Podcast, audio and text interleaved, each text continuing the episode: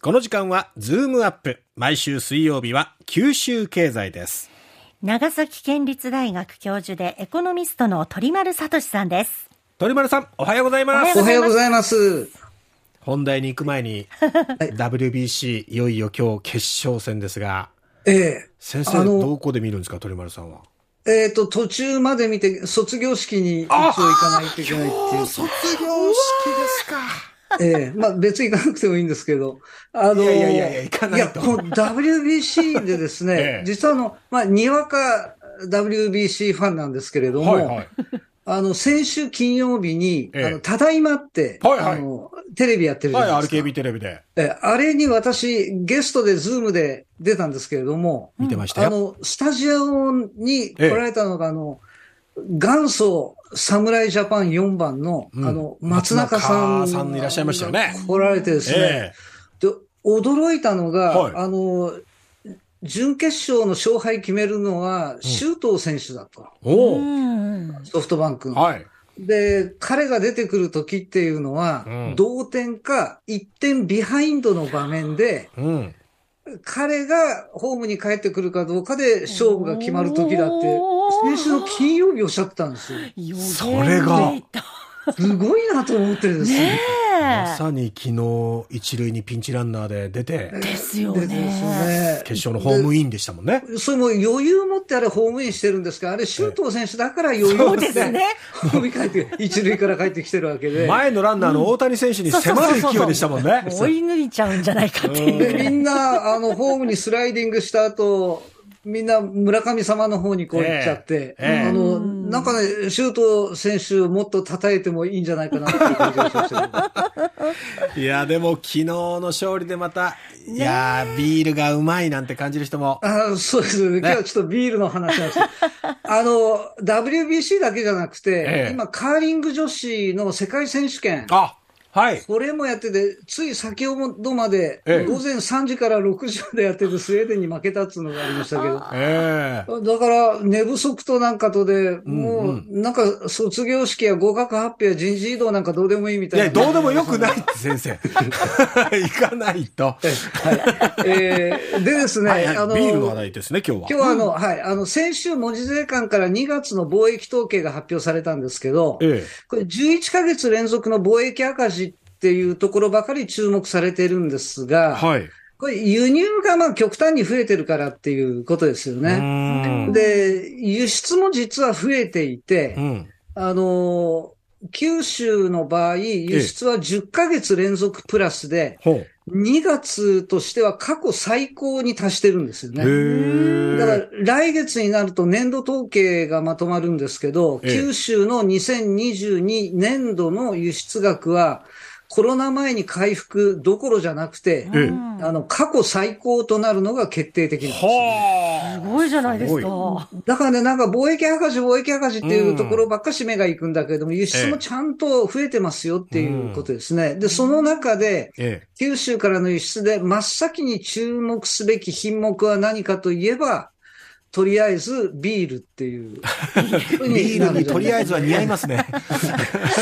え えあの、文字税関が、あの、最近のビールの輸出についてうまくまとめてくださってます。はい。えっ、と、昨年の全国の港別のビール輸出シェア、はい。第1位が博多港。へえ。輸出数量、金額ともに11年連続で日本一っていう。11年連続。連続。で、数量ベースでは全国の6割を占めているっていうことですから、まあ、博多港ってダントツ日本一のビール輸出港なんですよそうですね。でそんな博多港を含む文字税関管内からのビールの輸出数量を20年前、10年前と比べてみると、ええっ、と、20年前がですね、1万キロリットル輸出。うんええそれが10年前の2012年になると2万キロリットル。え。ええーそして、えー昨年が4万5千キロリットルっていうことで、あの10年でちょうど倍増倍増っていうようなえ。形でえ増えてきてて、じゃあなんで博多港から輸出が増えてるのかっていうと、まあ、基本的には日本産ビールのキレがあってコクがあるっていう品質が世界に認められたっていうことがあったり、ええあと、ビールメーカー、商社さんの海外市場の販路開拓が実を結んだっていうのがあるんですけど、これはもう全国と同じなんですよね。うん。じゃあなんで博多港かっていうと、ビールってあの鮮度を保つために、ええ。工場から近い港から輸出するんですね。そうすると四大ビールメーカーっていうのが、福岡市、朝倉市、大分県日田市、熊本県鹿島町ってうん。いったところに四大ビールメーカー立地していますので、その効果がストレートに輸出の増加に結びついているということになるかと思います。はあそれとあの、もう一つこの文字税関からのビールの輸出の特徴っていうのがあっえてえ、、ええ。あの、コロナ前っていうのは、はい。あの、博多港からの、文字税関管内からの輸出のうち9割は韓国向けだったんですよ。ああ。ところがコロナ禍で韓国向けの割合が、あの、5割を下回るようになって、うんこれ、輸出がもう蒸発するぐらい少なくなったからっていうことでもあるんですが、うんその一方、台湾向けのシェアが3割程度にまで増えて、えで中国だとかオーストラリアだとかシンガポール向けもシェアを高めるようになっててえ。、うん。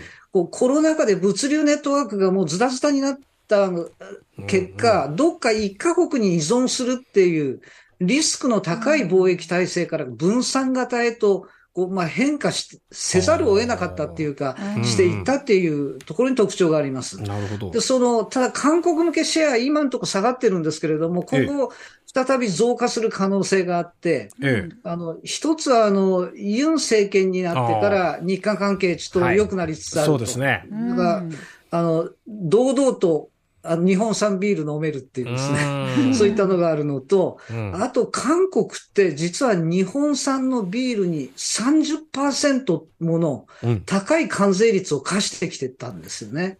それが昨年1月に RCEP っていう、はい。あの東アジア地域包括経済連携協定っていうのを結んで、え韓国はあの今後20年後の関税率をゼロに向けて徐々に関税率下げていきますよっていうのをあもう表明していますので、ええ。だから関税率下がると、まあ輸出、こっちから輸出しやすくなるっていうことになりますので、うん。まだ増えるだろううん。と。もう一つですね、あの、ビールの輸出に若干ですけど貢献しそうな動きがあってて、なんでしょう？あの、小規模な事業者が製造するクラフトビール、いわゆる地ビールですね。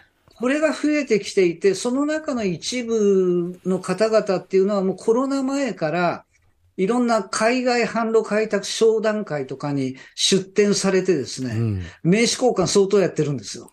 それがちょっとコロナで中断していたのが、ここに来ても、あの、一気に出てくるんじゃないかなっていう期待が持てるんですね。うんあの全国で528箇所あるんだそうです。あの、地ビールの醸造所って。特にこの足元10年間で倍増したっていうことなんですけど、えあの、まあ、古くから地ビール醸造所っていうのは各地にありましたけど、どっちかというと町おこし的な要素が強くてえ。う、ん。